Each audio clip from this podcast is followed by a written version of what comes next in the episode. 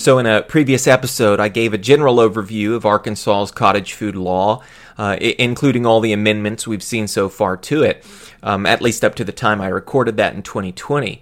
Uh, I'll put a link in the description if you haven't listened to that already. Um, of course, when we talk about cottage foods, what, what we're talking about there are food items produced in a person's home. Or, more accurately, food items produced in a person's home for the purpose of selling. I explained how uh, Arkansas's cottage food law backstory probably first begins with the state's landmark Food, Drug, and Cosmetic Act in 1953, uh, where for the first time the health department was granted authority to license and inspect all food establishments. That presumably included home based food establishments. It wasn't until 2011 that Arkansas passed its initial cottage food law exempting home based producers from permit requirements. It was a major loosening of, of a lot of the red tape placed on an entrepreneur's home kitchen, though uh, not a total removal of the red tape. Um, essentially, the, the law maintained strict guidelines on the list of allowed items a cottage food seller could offer. Um, as well as the labeling of those items and the allowed locations those items could be sold at. Later in 2011, the law was uh, eventually amended to add chocolate covered fruit and berries to the list of allowed items, as well as online farmers markets to the list of allowed locations to sell at. Um, it was amended again in 2019 to add pop up shops to that list of allowed locations. Then in 2020, though we didn't see any new amendments to the law, we did see an interesting development with the rise of COVID 19 uh, during a time of, of state mandated social distancing. Um, and that was a more flexible tone and a universal expectation by uh, state government and, and the public at large to get creative in, in how uh, a business's products exchange hands as to um, not perpetuate the declared public health crisis. I, I, promised I would put out an update if there were any more changes to the law, and, and sure enough, during this year's legislative session, Act 306 was passed. Uh, perhaps as a formal solution for cottage food sellers in the wake of COVID 19. In, in fact, the act included an emergency clause allowing the amendment to go into immediate effect upon its passage, quote, for the preservation of public peace, health, and safety. I take that to be a response to the very difficult position home producers have been put in when factoring both, you know, the, the strict requirements they're already subject to, plus whatever public health expectations are, are added on top of that. So the 2021 amendment finally adds the internet to the list of allowed locations cottage foods can be sold. Uh, whereas online sales were earlier open to farmers markets back in 2017, uh, home businesses operating on their own were still limited to a short list of direct in person locations.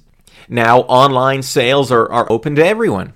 Uh, the exact wording of the new amendment states a cottage food production operation may offer its products directly to the customer now, quote, through the internet if the sale from the cottage food production operation is directly to an end consumer located in A, this state, or B, another state if the cottage food production operation complies with all federal regulations regarding food safety.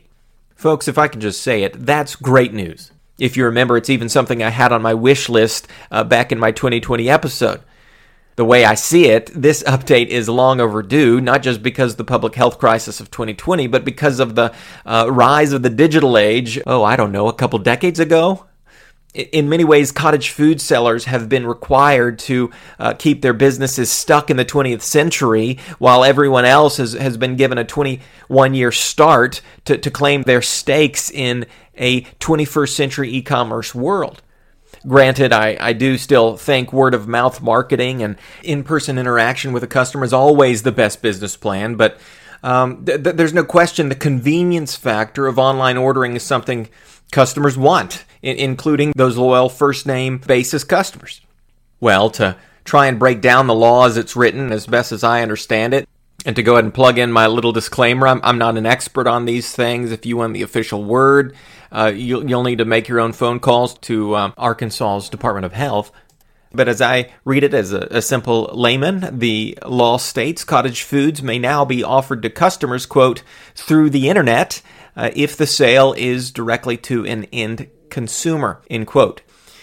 The first thing I'd point out about that wording is just how wide the door is now open to cottage food sellers online.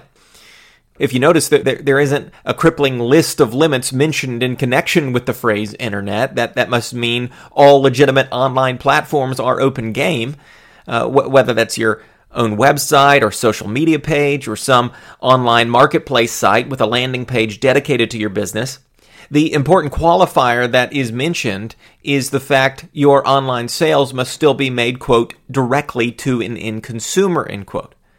Before this amendment, I would have interpreted a direct sale to mean an in person transaction and exchange of products, uh, especially since the list of allowed locations an individual cottage food seller could sell were all in person locations. However, because the nature of the internet isn't in person but digital, direct sales has to simply mean no third party brokers.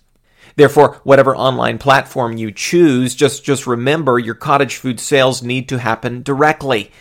Even if you're selling through someone else's website, the funds and products being transferred need to happen straight from the customer to a business and from a business to the customer. Uh, in, in, other words, it can't be exchanged through third party. Uh, the law goes on to specify where a customer can be located to order your cottage foods online.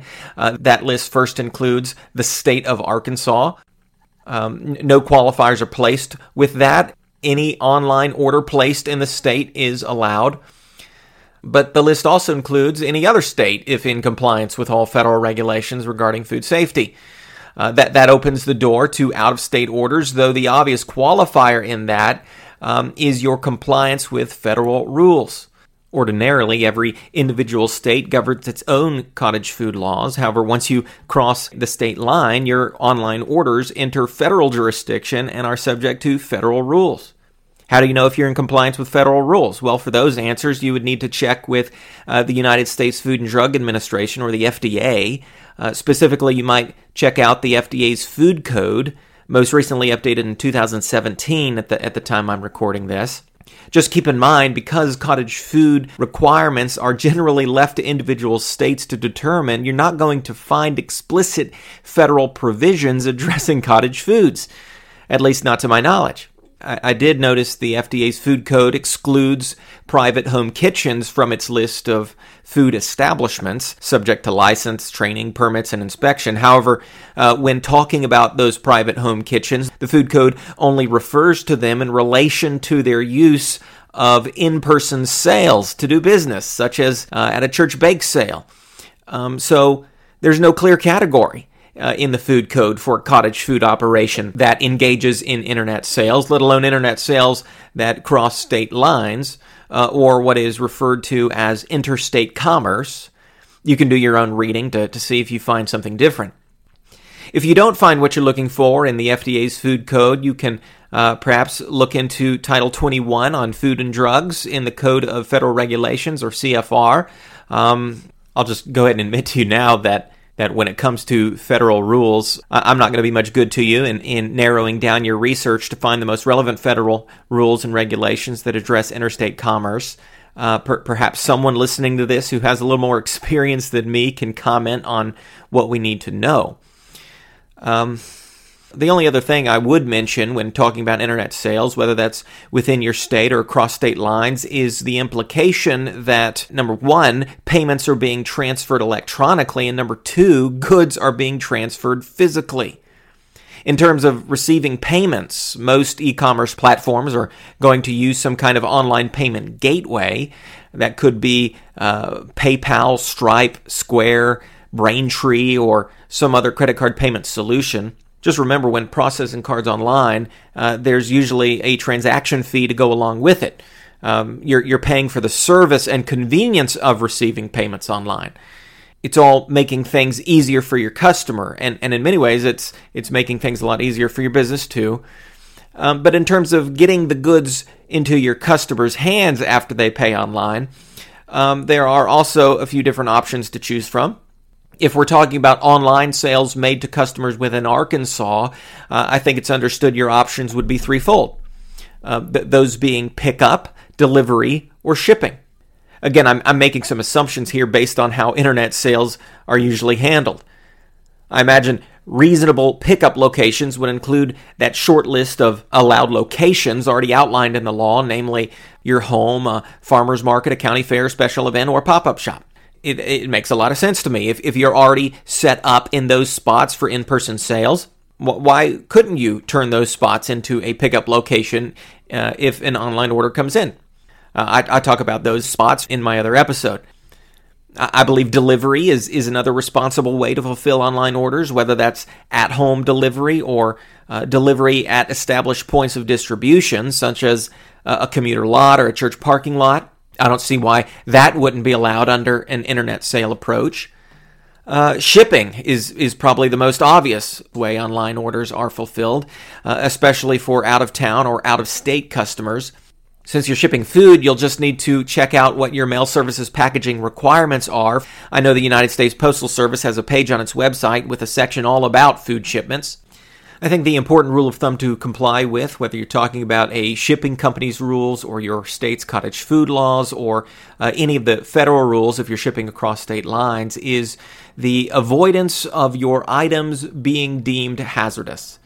That's something you, you should think about before your cottage foods uh, leave your door, but but also um, when your cottage foods are in transit. Ask yourself the question in, in whatever packaging or shipment methods you're using, will your items remain safe for the customer? That's the important question. Well, uh, to, to, wrap this up, I think the 2021 amendment is a wonderful addition to Arkansas's cottage food law. Amy and I have already started making updates to our website to allow for online payments uh, for our customers. If you want to see how we do it, you can visit us at www.thekennardhomestead.com. Um, and if you haven't already, I, I want to invite you to subscribe to our channel for more episodes to come. Uh, if, if we ever get another update to the law, I'll be sure to get on here again and, and let you know it. Until then, God bless.